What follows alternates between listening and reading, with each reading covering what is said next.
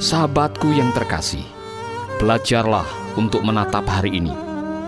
Karena di dalamnya terdapat berbagai kenyataan dan kebenaran-kebenaran dari keberadaan, kebahagiaan dari pertumbuhan, kemegahan dari perbuatan, dan kemuliaan dari kekuatan. Karena hari kemarin hanya mimpi dan esok hanyalah sebuah visi.